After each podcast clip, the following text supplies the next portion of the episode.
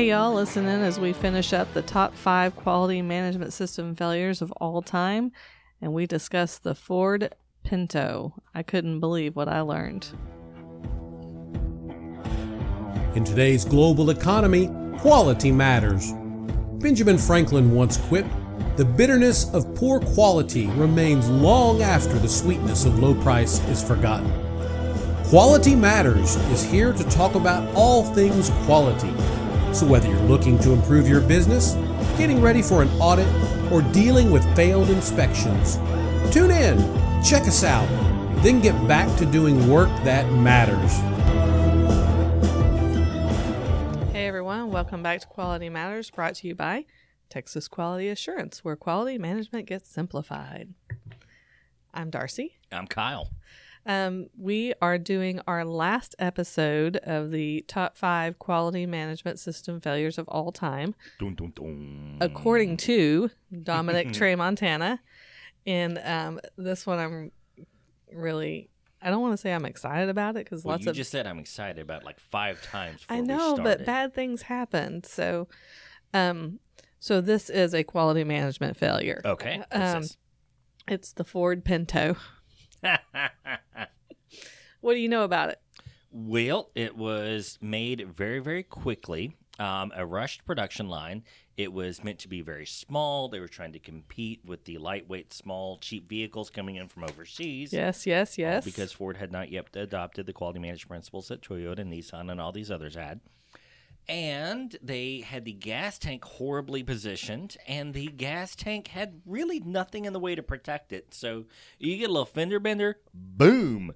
These dummies that were putting gasoline in plastic bags were safer than the Pinto drivers. Um, yes, to all of the above. So this blew my mind Wait, because wait, wait. By the way, if you put gasoline in a plastic bag, no apologies. That's stupid. so I started looking for information, articles on the Pinto, and I can't remember which one I came across the first. I think I came across this one from Mother Jones first, and they were really like laying into Ford for their decisions, and I was like. Okay, that's that's one article, one person's opinion. Let me go see. So then I clicked on the next one. Um, I think this is from Business Ethics Mhm. Um, and it was pretty much the same information. So They even discussed this in a book I just I say read I just finished listening to. It was a one um, a kind of a culmination of notes and thoughts from uh, Edward Deming. In any case, they spent like a whole chapter talking about how horrible uh, these design problems were and all the terrible stuff they ran into with the Pinto because they set their goal wrong. okay, so okay, So, just wanna steal your thunder. they um, Ford. Yes, there was this threat of all these small compact cars being made across different countries, and Ford wanted to compete with that. So in 1968, they decided to create the Pinto. It was known inside the company as Lee's car. Lee Iacocca had become Oh, the yes. president. He was a fast Yes. rising star within Ford, and I think created the Mustang. So he's going to be in charge of this as well. Um, See, that's a whole other point there too. That's fascinating. Ah, you're killing me. so he said that because all I did was hel- hold up one finger to make him stop. This is where we need to record these things and put them out on YouTube. no. Everyone, Um, give Darcy tons of pressure. Tell everyone how much you want to watch us while you listen. it will not be as much fun. The Pinto was to weigh no more than 2,000 pounds and cost no more than $2,000. So Kyle mentioned that they compressed the design and creation time. So normal drafting board to showroom time is about 43 months. One article said 43 months, one said three and a half years, pretty close to the same. Uh, the Pinto was 25 months. Woo. So, what is that? Like 18 months? They cut off a year and a half Yeah. of drafting time. So, this meant that the tooling had to be kind of created at the same time we're designing it. So if there's any design changes, Yeah. too bad. We're not recreating tooling because that's going to cost too much. At about the same time, the National Highway Traffic Safety Administration was creating a new safety standard. And the oh, standard Oh, yeah, right. required that by 1972, all new autos have to be able to withstand a rear end impact of 20 miles per hour without fuel loss. By 1973, it had to be an impact of 30 miles per hour. All of the Pinto prototypes failed the 20 mile an hour test. In 1970, Ford crash test the Pinto itself, and it was the same a ruptured gas tank and dangerous leaks. Uh, the Now, only and Pin- didn't they try to rush the release of this before the safety standard became effective? that's what I'm gathering because it That- said that, that. in 1968 is when they decided to build it, and it said in order to have it ready in 1971. Yeah, and this says by 72 they Right. all had it so i imagine that's the reason for the rush production to get it out I won't lie. There's something nice about grandfathering things in, so you don't have to meet the regulations. But that's only after the fact. It's nice. and if it works Yeah, right, right. um so the You don't wanna only pintos that passed the test had been modified in some way for example with a rubber bladder in the gas tank or a piece of steel between the tank and the bumper so oh, I didn't realize that. So they had the, the tank was between the gas tank the fuel tank was between the solid live rear axle yeah, and the rear bumper. Yeah. That's where the tank was located. There were other like saddle type tanks that rides over the back axle. And the funny thing about that is that Ford owned the patent for those saddle type tanks Well, let's think about this. What's And- going to be better? The tank. and other car manufacturers were using their patent for the saddle tank at that time. Yeah. So they were getting paid for use of their patent Right. and not using it. Why, you ask, did they not use it? Well, because now we've already got the prototypes. We have to retool. Right. So, Ford created a fatalities report that estimated the cost of technical improvements Mhm. versus the cost of rollovers, deaths, and damages Right, because that would have shifted the weight higher. keeping it. So, they have this little um, chart here that says if we don't fix it, the cost we'll have to pay out from injury, deaths, and vehicles Mhm. is forty nine point five million. Okay. If we go back and redesign and fix it, it's going to cost us one hundred and thirty seven million. Jeez. So they knew about the problem. Jeez. They knew how to fix the problem, but said it's going to cost us eighty million dollars more if we fix it. So let's go ahead and release it and kill people. Jeez. Now, don't get me wrong. I understand that there is an inherent risk with anything. Every single vehicle ever manufactured has resulted in someone dying. There is a risk inherent with everything. But that's part of the whole thing about risk assessment is we don't just identify if a risk exists.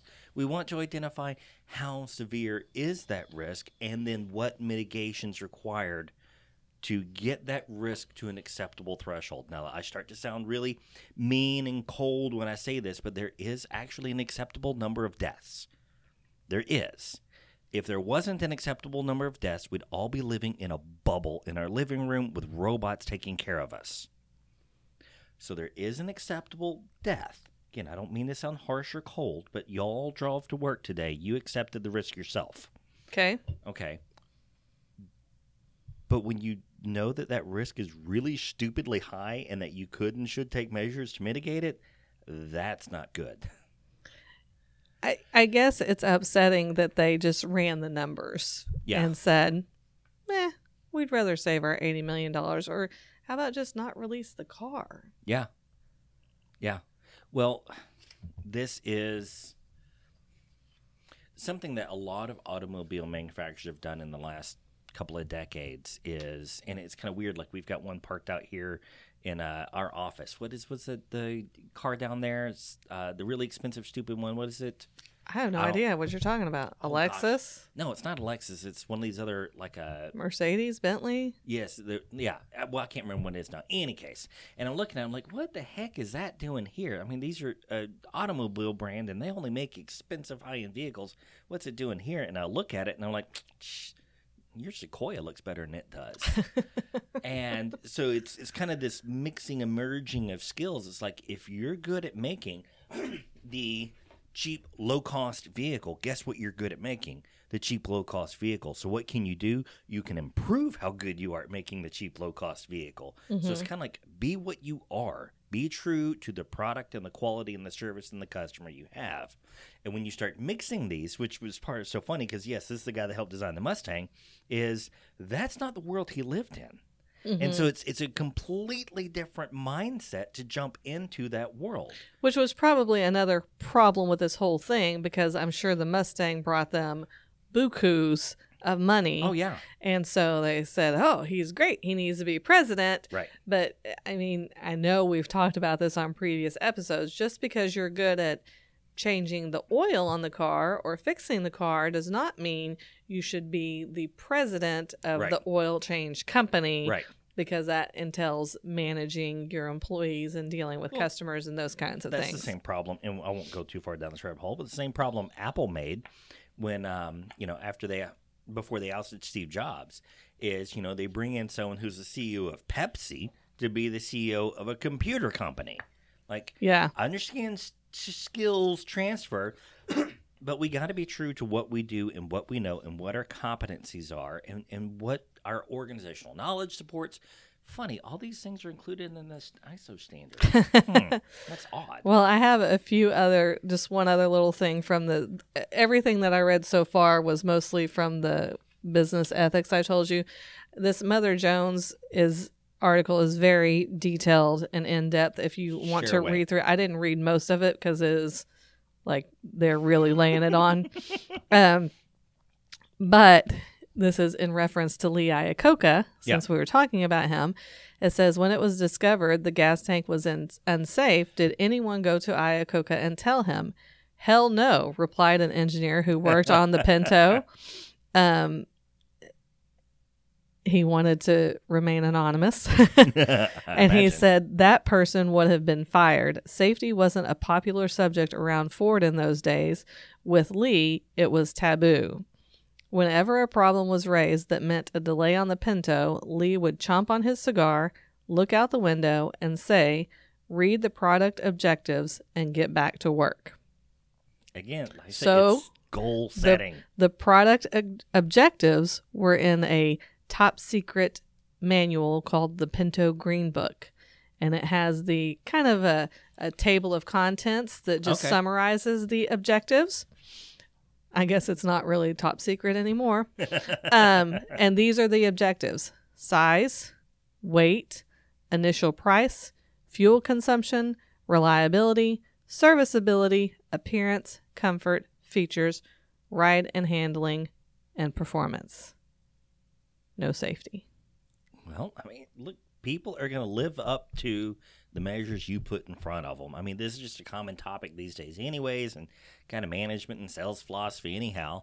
It's like if you tell your salesperson your goal is to make 50 phone calls a day, they're going to make 50 phone calls a day. And then you go out and, well, why aren't we making any sales? Well, I made my dials. Mm-hmm. Like, people are going to live up to what you put in front of them. There's nothing wrong with the carrot and stick mentality.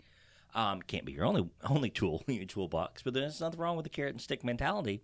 But uh, they're going to chase whatever carrot you put in front of them. Mm-hmm. I mean, you're going to get what you ask for. Well, and well, yeah, all these people were just doing what he said, and and it sounds like, according to this one engineer, and whether or not Right. that's true or not, it sounds like there were people concerned, but you know, they're also concerned about providing for their family and keeping a job. Yeah. Um, and this says, uh, where did I? Oh, as Lee Iacocca was fond of saying, safety doesn't sell.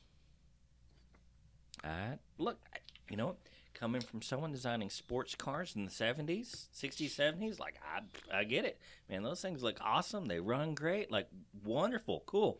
Yeah, when I if I want to go get a sports car, I'm going to be thinking now, how safe is this going to be if I crash it when I'm going 120 miles an hour down an old gravel road? I'm not going to think that.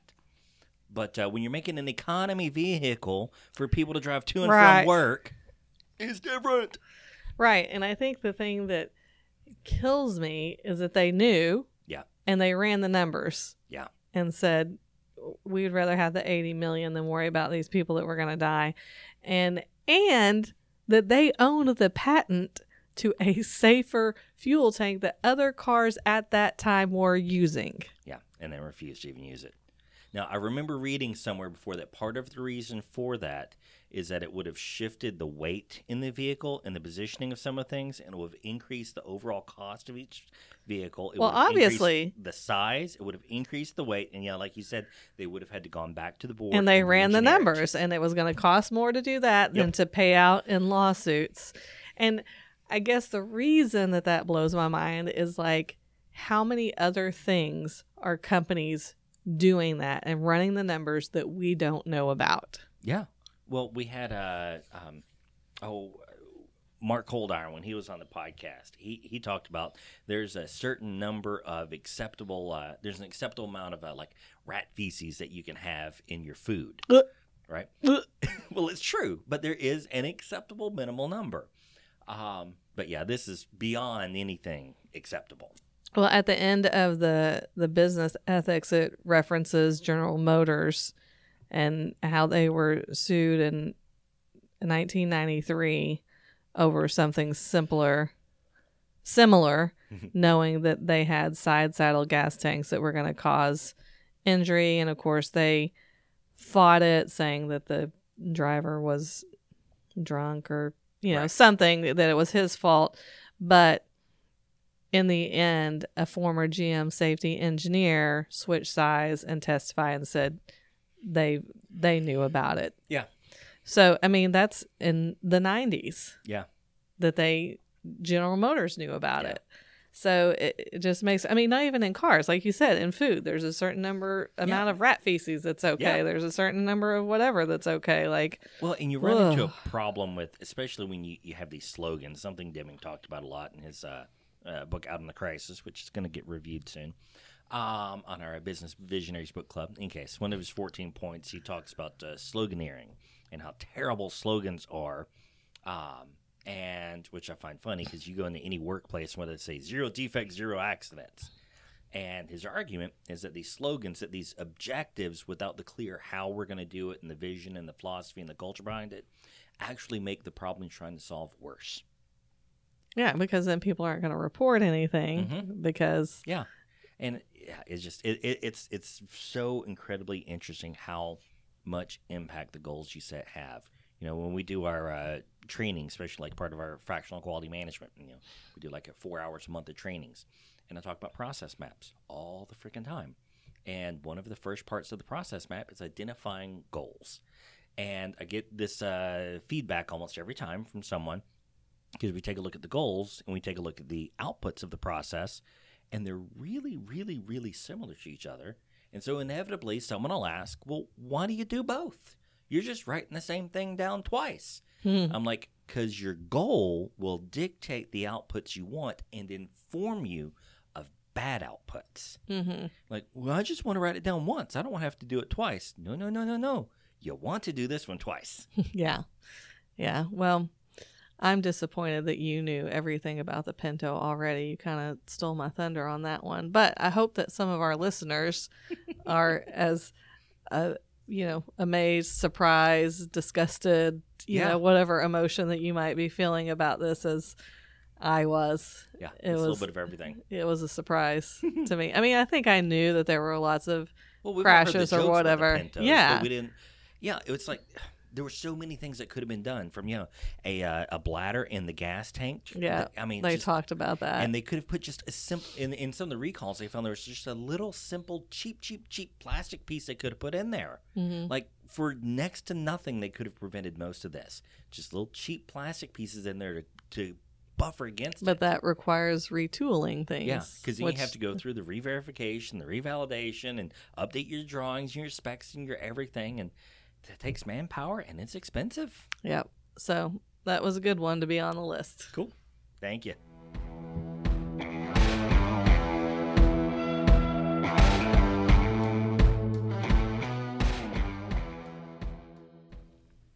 Hey, this is Kyle with Texas Quality Assurance here for the Quality Matters podcast.